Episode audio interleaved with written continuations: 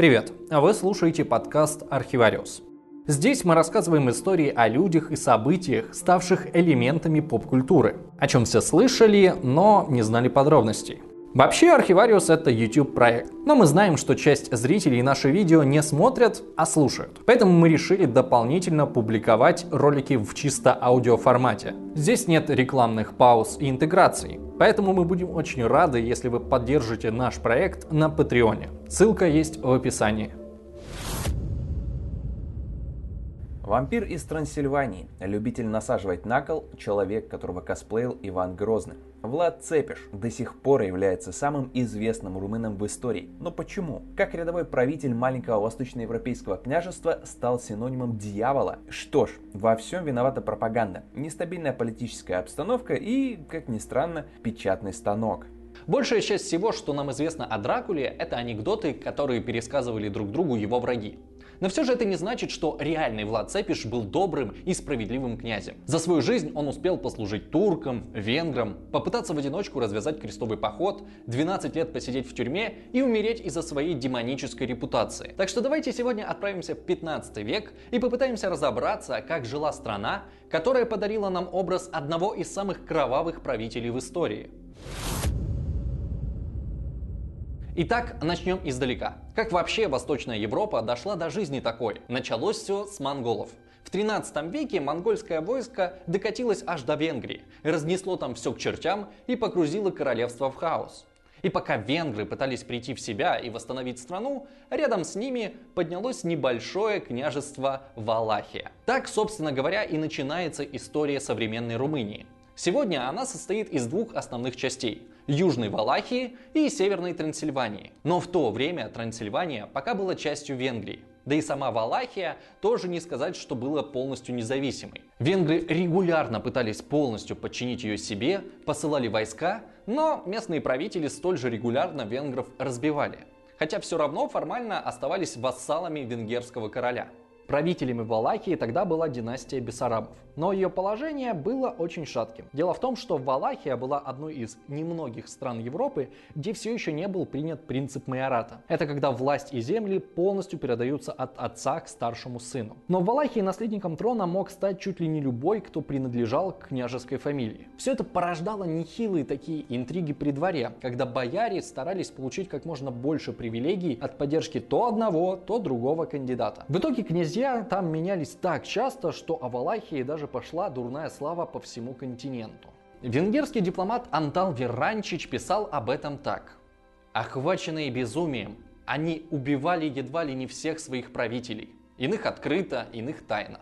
И великое чудо, если кто-нибудь из них сможет остаться у власти хотя бы на три года или умереть своей смертью. Все стало еще хуже, когда в 14 веке на Балканы вторглись турки.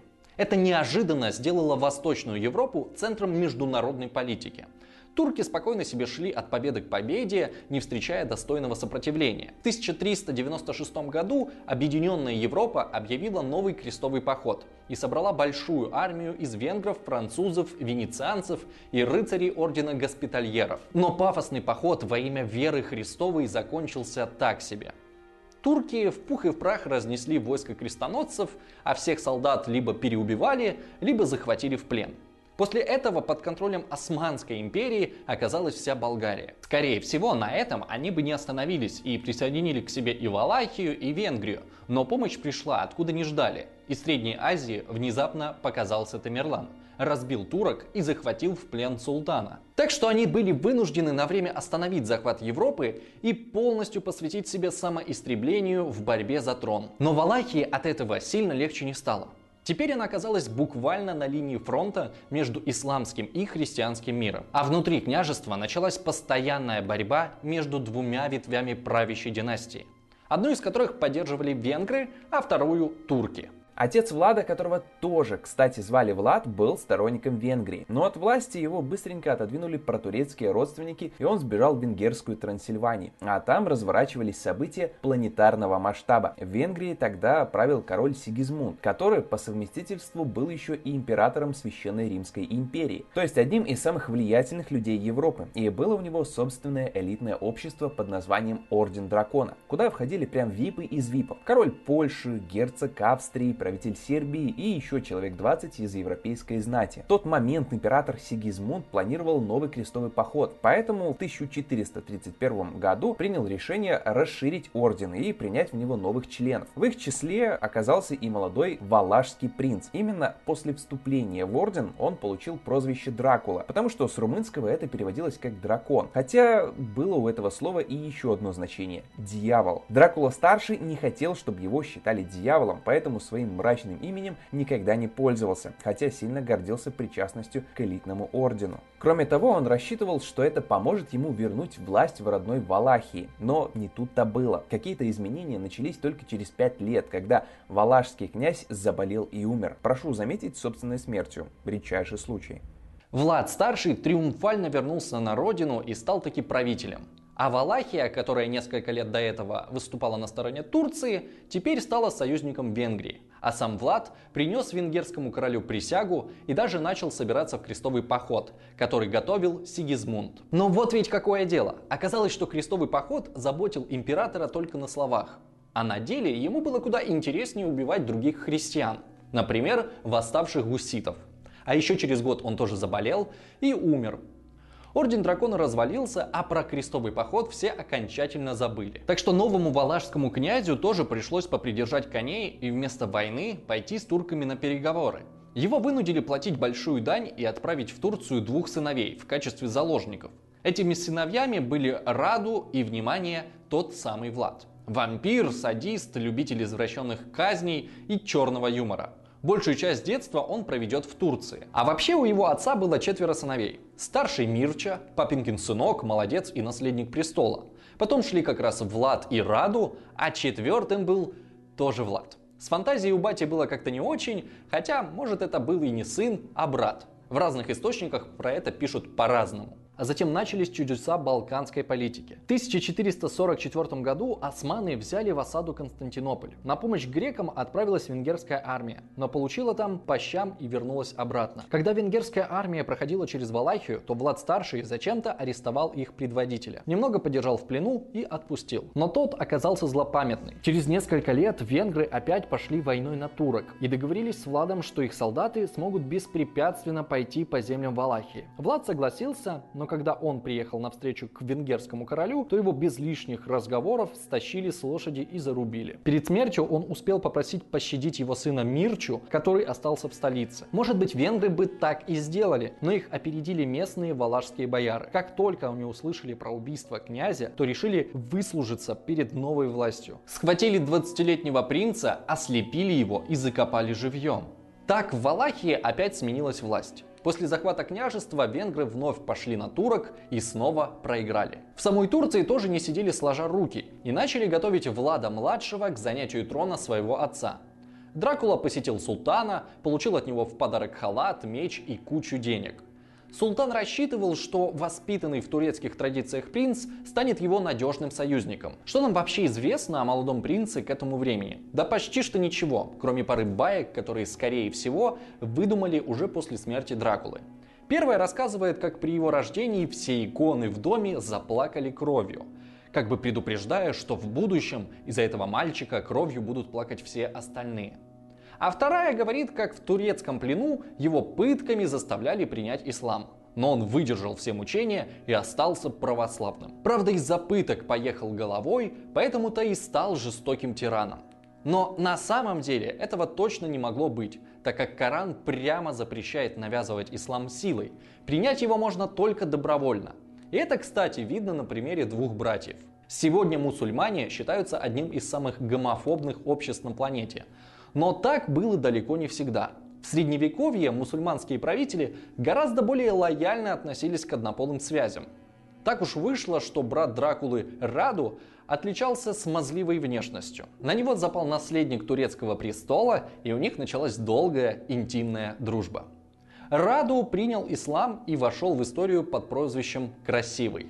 Сам Дракула в таких связях замечен не был и религию не менял, но султан все равно решил помочь ему захватить власть в Валахии. Он дал ему небольшую армию, и Влад как-то подозрительно легко сел на трон. Правда, ненадолго. Уже через месяц в княжество вторглись венгры, выкинули турецкого ставленника на мороз и поставили своего человека. Дракула успел сбежать из дворца и отправился в Молдову, где подружился с местным князем Стефаном. Они стали прям кореша не разлей вода. Вместе отбили нашествие поляков, а когда и Стефана тоже свергли, то вдвоем сбежали в Венгрию. К тому времени там опять все переменилось. Вчерашние враги стали друзьями, и те венгры, которые недавно с позором прогоняли Дракулу из родного княжества, теперь приняли его как хорошего союзника. А вот с чуваком, которого венгры поставили править Валахией, они поссорились, и тот заключил договор с турками. Ох уж этот изменчивый мир в большой политике. А в мире тем временем случилось невероятное. Новый турецкий султан Мехмед II напал на Византию и захватил Константинополь.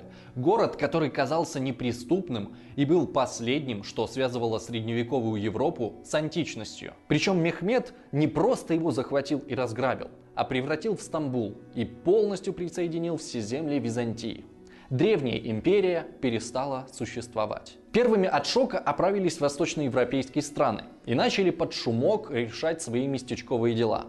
Валахия тут же переметнулась на сторону турок, и вместе они отправились грабить венгерскую Трансильванию. Потом, воодушевленные успехом турки, пошли на Белград, но там уже объединенное сербско-венгерское войско их разбило, и на этом турецкие аппетиты поутихли. Тем более, что в сражении султан был ранен, но Дракуле на эти масштабные противостояния было наплевать. У него была своя цель – вернуть власть в Валахии. Пока все Балканы пытались разобраться с турками, он нанял несколько тысяч немецких наемников и разобрался с валашским князем.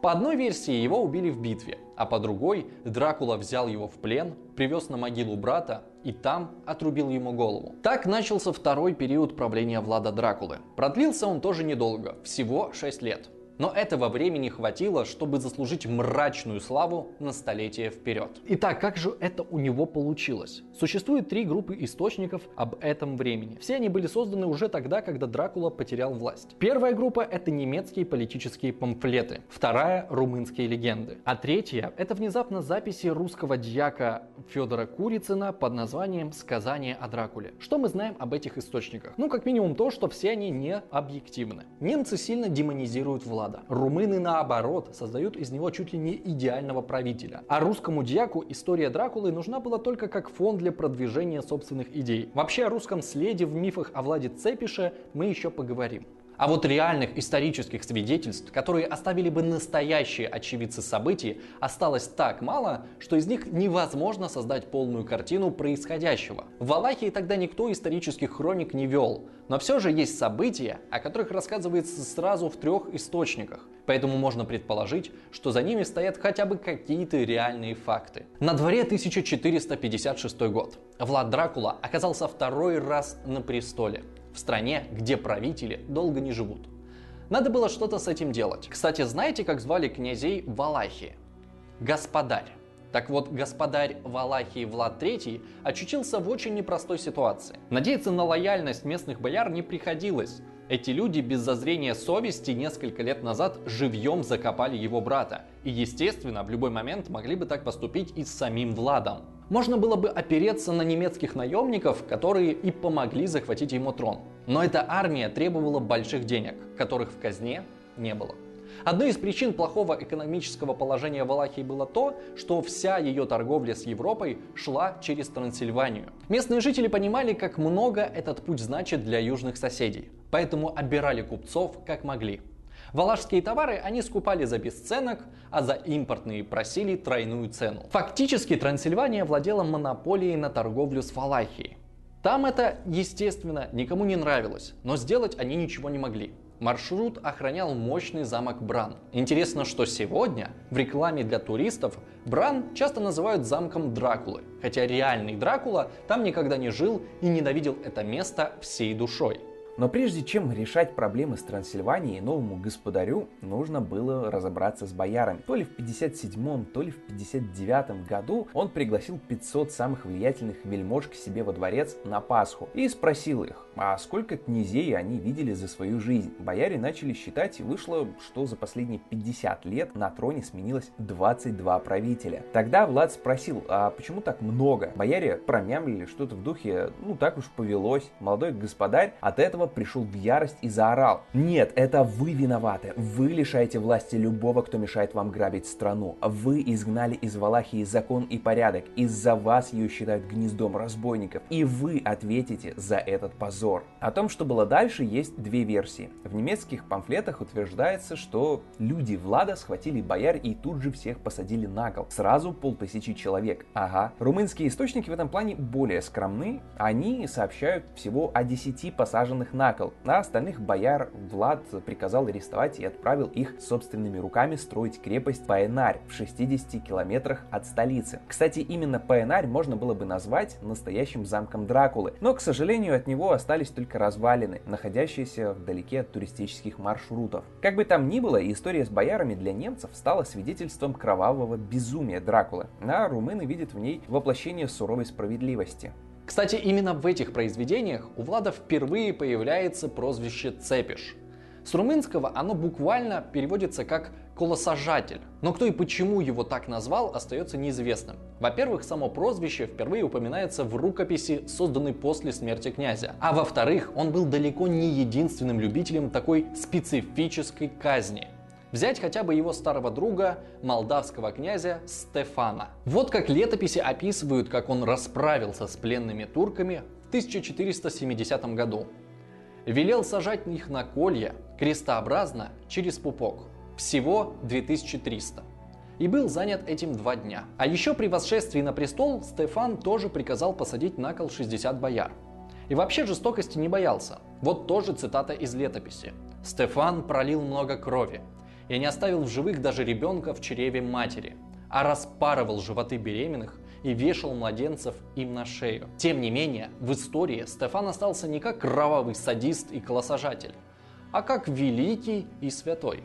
Ну, представьте себе, чисто технически посадить человека на кол – это не такая простая задача. Не будем расписывать процесс подробно, но вообще это довольно сложно.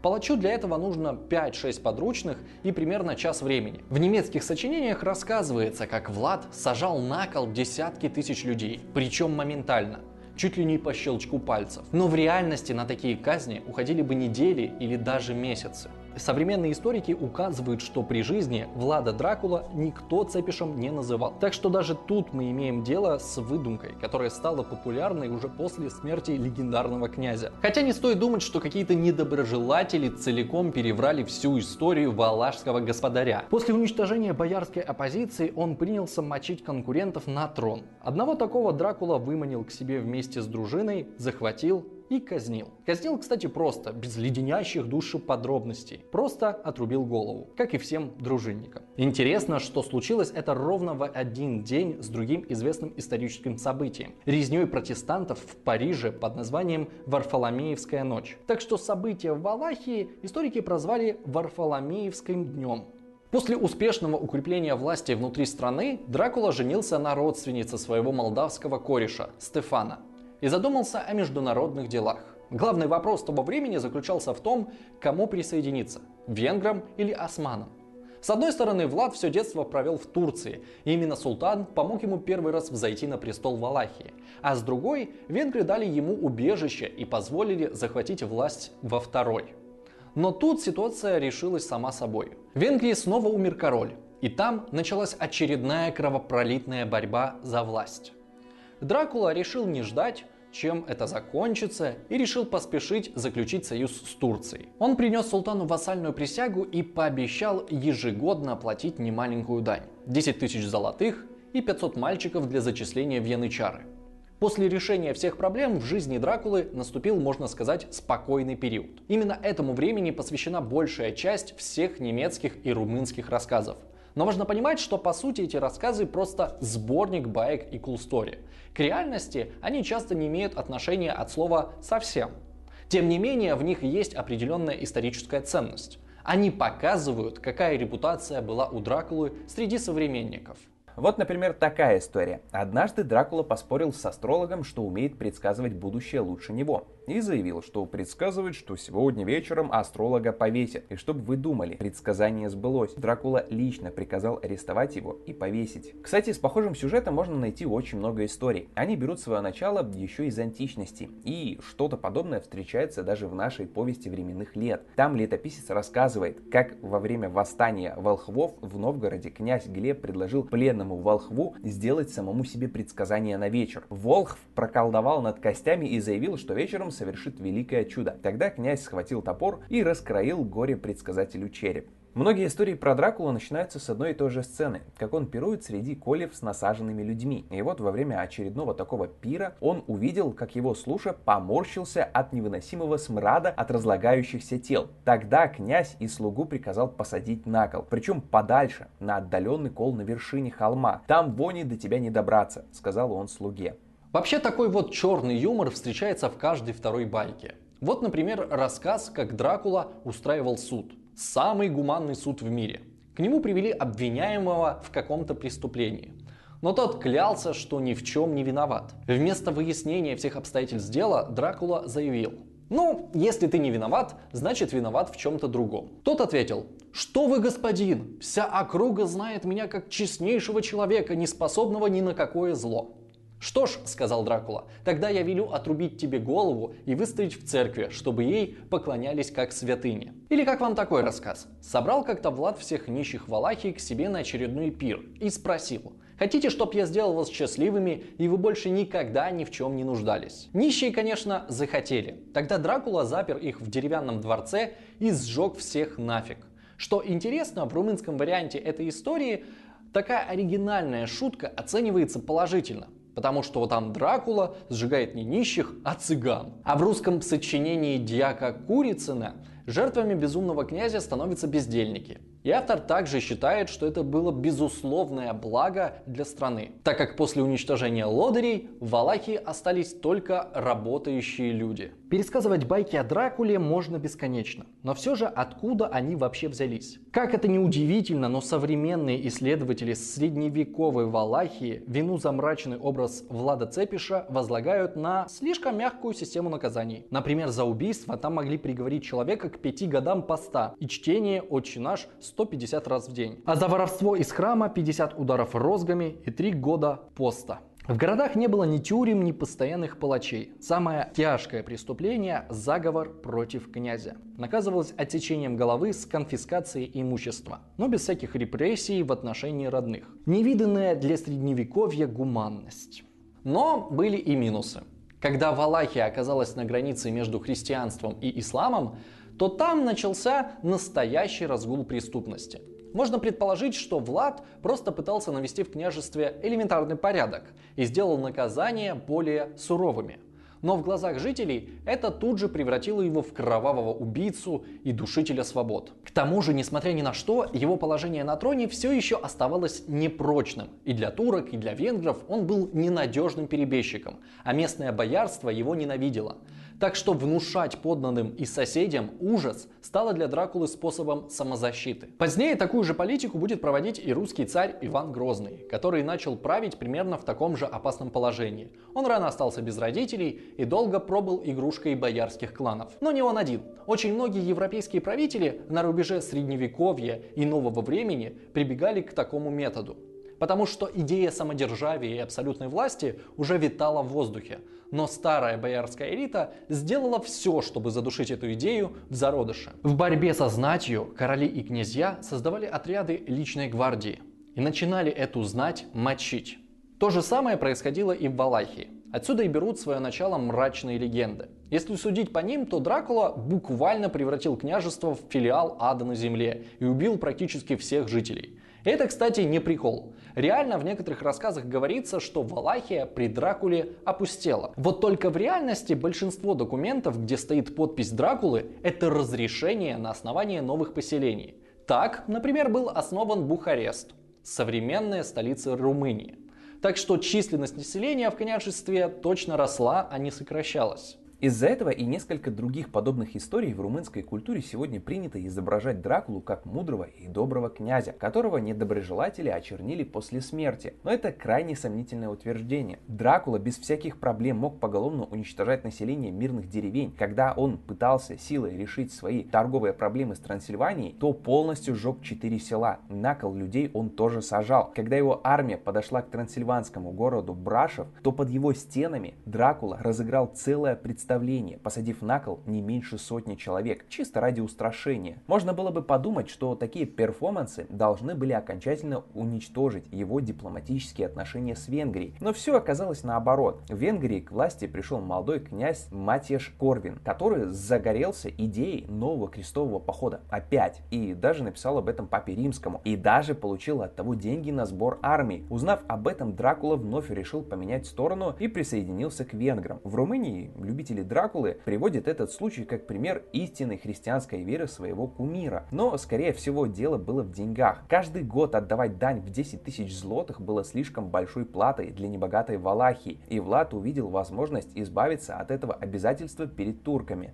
Причем он настолько рьяно решил доказать венгерскому королю свою преданность, что начал вести себя очень борзо. Турецкий султан начал что-то подозревать, поэтому прислал в Валахию сборщиков дани которые потребовали заплатить сразу за два года вперед. А плюс к этому лично приехать к султану и привезти в подарок сотню коней и три десятка ловчих соколов. Дракула послов выслушал, а потом поинтересовался. А что это они не снимают головные уборы перед валашским господарем?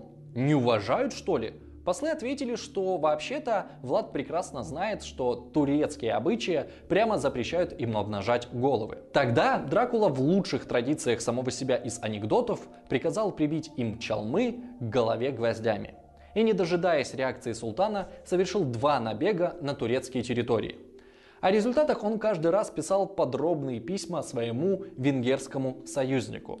В отчетах он перечислял всех убитых мусульман – в Джурджу 6414 человек, в Енисале 1350, в Рахове 1650 и так далее. Всего 23 884 человека. Удивительная педантичность. Если б не одно «но».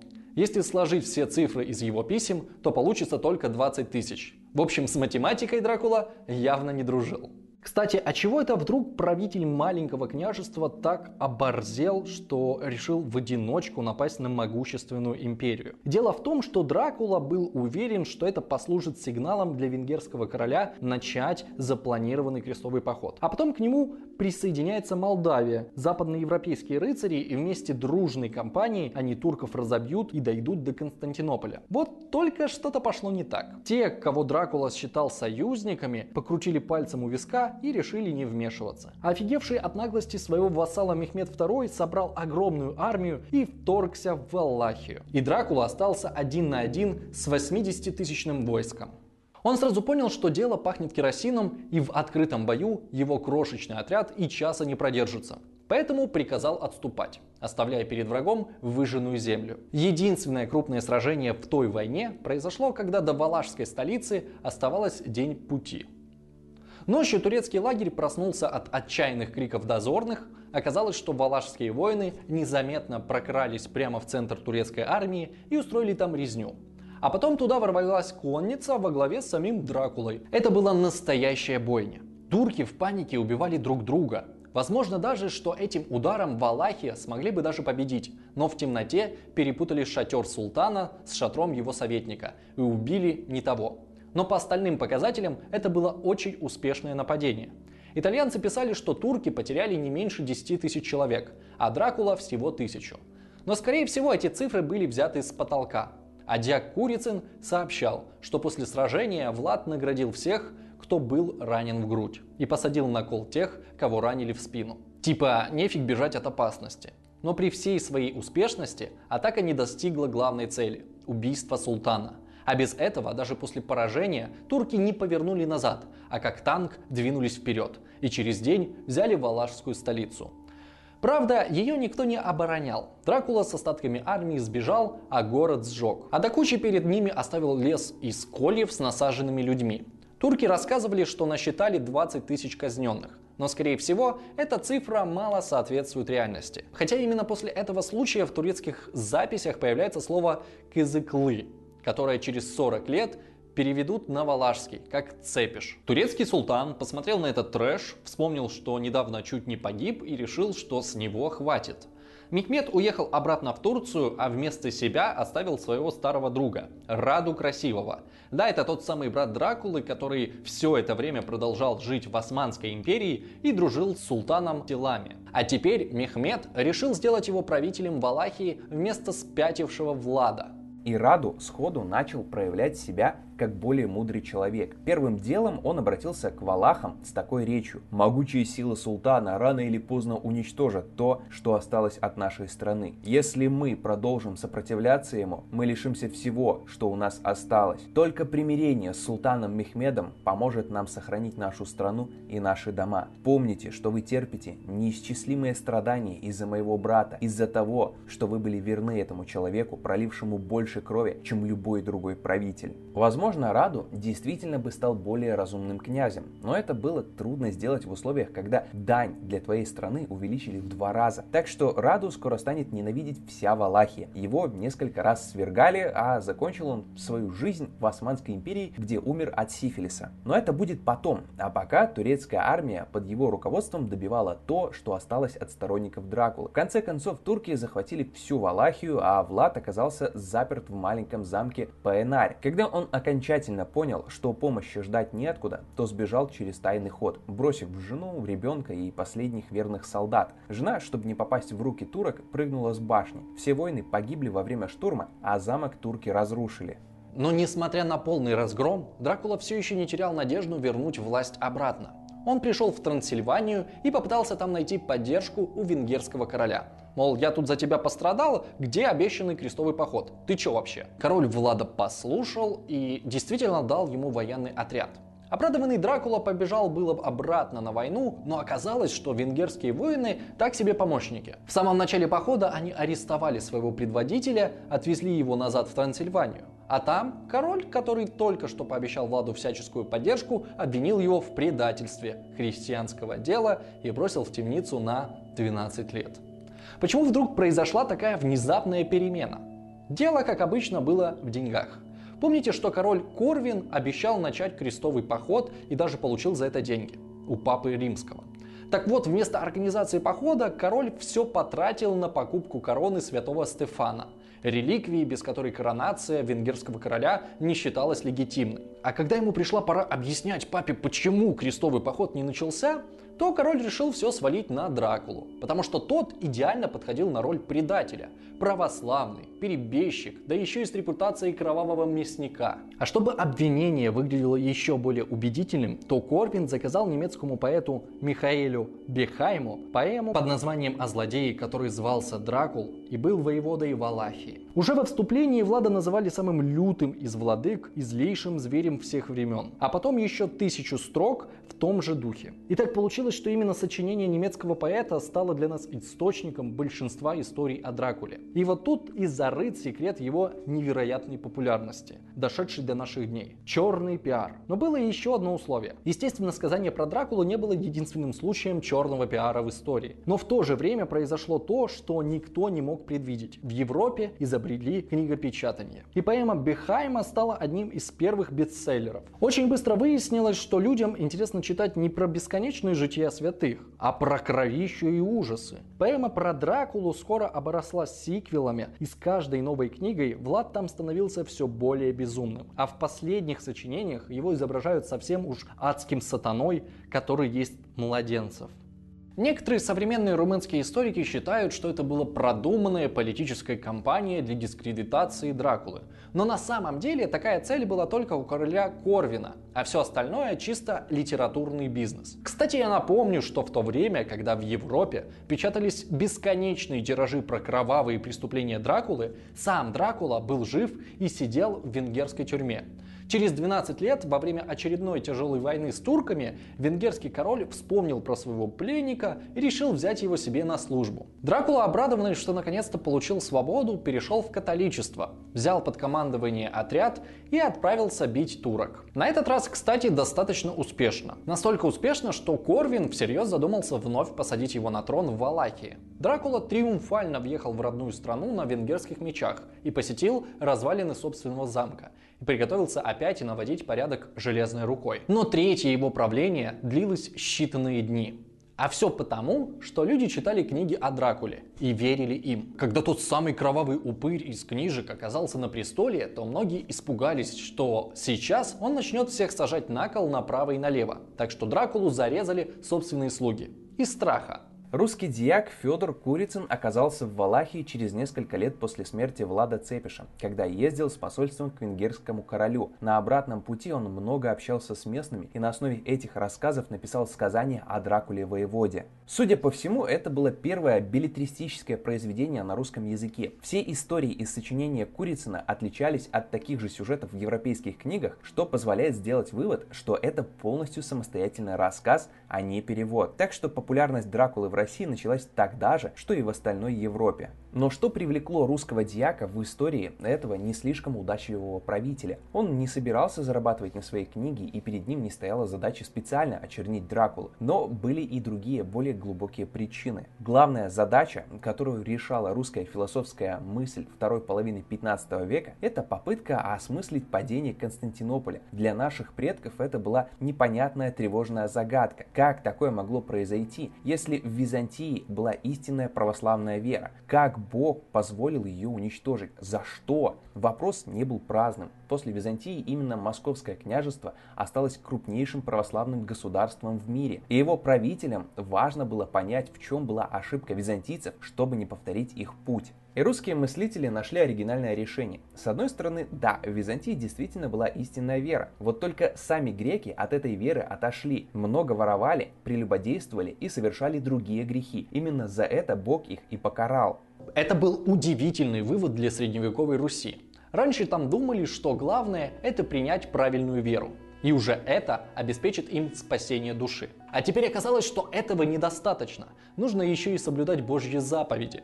Без этого ни в рай не попасть, ни страну сохранить. Но как начать жить по заповедям? Со времен Нагорной проповеди прошло полторы тысячи лет. Но было очевидно, что люди за это время лучше не стали. Они все так же врут, воруют и убивают и прекращать это явно не собираются. Получается, что и московское княжество обречено, и она тоже когда-нибудь рухнет под тяжестью грехов своих подданных. Что же делать? Как же этого избежать? И вот Дьяк Курицын в лице Дракулы нашел ответ на этот важный вопрос. Раз люди не хотят становиться добрыми по-хорошему, надо их заставить по-плохому. Надо их так запугать террором и казнями, чтобы они греха боялись как огня. И сделать это должен правитель-самодержавец, который стоит выше любых законов, и человеческих, и даже божьих. Да, он заплатит за это высокую цену, его ждет отдельный котел в аду. Но такова уж его трагическая роль. Жертвуя своей бессмертной душой, правитель спасает души своих подданных. Конечно, Дьяк напрямую все это не пишет. Он продвигает свои идеи примерами из жизни Дракулы. Например, он рассказывает историю про золотую чашу, которую Дракула поставил в своем княжестве у колодца, и она месяцами стояла там нетронутая, потому что валахи панически боялись воровать. Или другая история про то, как у какого-то купца своровали кошелек. Дракула кошелек нашел, вернул, но положил туда одну лишнюю монету. Купец пересчитал деньги и вернул князю монету. Влад купца похвалил и заметил, вот если бы ты мне за золотой не отдал, я б тебя на кол посадил. У читателей Куринского сказания могло возникнуть ощущение, что это бесконечное сажание на кол плохо соотносится с христианским учением. Но Дьяк этим сомнением ответил следующей историей. Однажды к Дракуле пришел священник и заявил, что его дела противоречат Библии. Тогда Дракула ответил, что ты, отец, похоже, не читал книгу царств. И тут же приказал посадить священника на кол. А действительно, если открыть книгу царств, можно найти упоминание, что правителям Израиля прощались любые преступления, если они исполнялись Божьей волей. Удобно чё.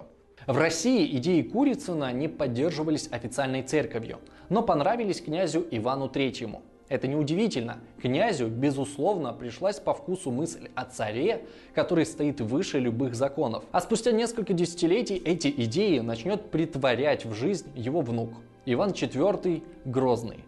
Он точно считал сказания о Дракуле – Историки отмечают, что даже идеи многих публичных казней он напрямую брал из книги Курицына. Историк Игорь Данилевский пишет, что сами казни Грозный устраивал как бы в ожидании конца света, сажая людей на кол, разрывая их меж берез и сжигая живьем. Царь спасал души подданных от божьей кары, учил бояться греха. Закончилось это улучшение общественных нравов тем, что Иван совсем спятил и обрушил Русь в выгребную яму смутного времени. Но вот идея о правителе, который ради блага страны может нарушать любые законы, пережила и Московское царство, и Российскую империю, и Советский Союз. Интересно, что она живет и в современной Румынии. Там популярна песня с таким вот текстом «Где ты цепишь, наш бог, вернись к нам и отправь всех наших правителей в ад». В общем, румынский вариант фразы «Сталина на вас нет». В такие мантры верят люди, которые считают, что Сталин или Дракула не стали бы сюсюкать с жуликами и ворами, а без всяких там дурацких судов поставили бы казнокрадов к стенке или посадили бы на кол. И сразу стало бы жить хорошо. Для них это не кровавые тираны, которые казнили людей не за коррупцию, а за инакомыслие. Это гораздо больше, символ высшей суровой справедливости справедливости.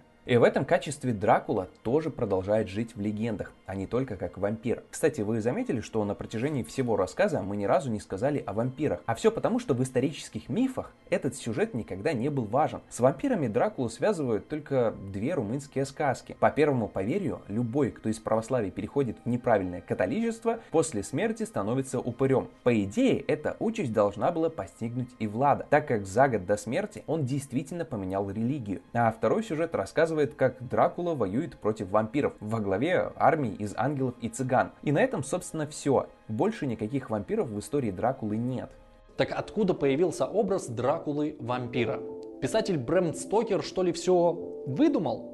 Ну, да, ему просто понравилось, как звучит имя Дракула, и он решил назвать так своего героя. А подробности из жизни средневекового князя он узнал из пары исторических книжек. Вот и все. Но название Валахия Стокеру наоборот не понравилось. Более того, в 19 веке это название перестало нравиться и самим Валахам. Поэтому они начали называть свою страну Румынией, а себя румынами. Зато писателю пришлось по вкусу слова Трансильвания. Красивое слово, которое переводится как «залесье». Самое место для мрачного вампира. Таким вот путем Дракула переехал в регион, который всегда ненавидел. Ну а дальнейшие события это уже совсем современная история. Роман вышел и быстро стал популярным. И судьба снова завязала эту историю с нашей страной. Первая экранизация Дракулы была сделана в Советской России в 1920 году. Однако позднее советская власть сочла роман бульварной литературой и запретила его, а снятую киноленту уничтожила. Но, как мы знаем, вампира так просто не уничтожить. Поэтому он и сегодня продолжает жить как страшный герой сказок и как страшилка об ужасном средневековье. Спасибо тем, кто поддерживает Архивариус на Патреоне. Каждый из вас тоже может внести свой вклад в развитие канала. Ссылка на Patreon есть в описании. Отдельное спасибо Анне Макуниной, Наташе Шадриной, Николаю Грищенко, Андрею Цыброву, Антону Паснову и Юлии Петрухиной. Ну а на этом все. Надеюсь, вам все понравилось. Не забывайте подписываться на инстаграм Архивариуса, также ставить лайки и писать комментарии. Всем удачи, всем пока!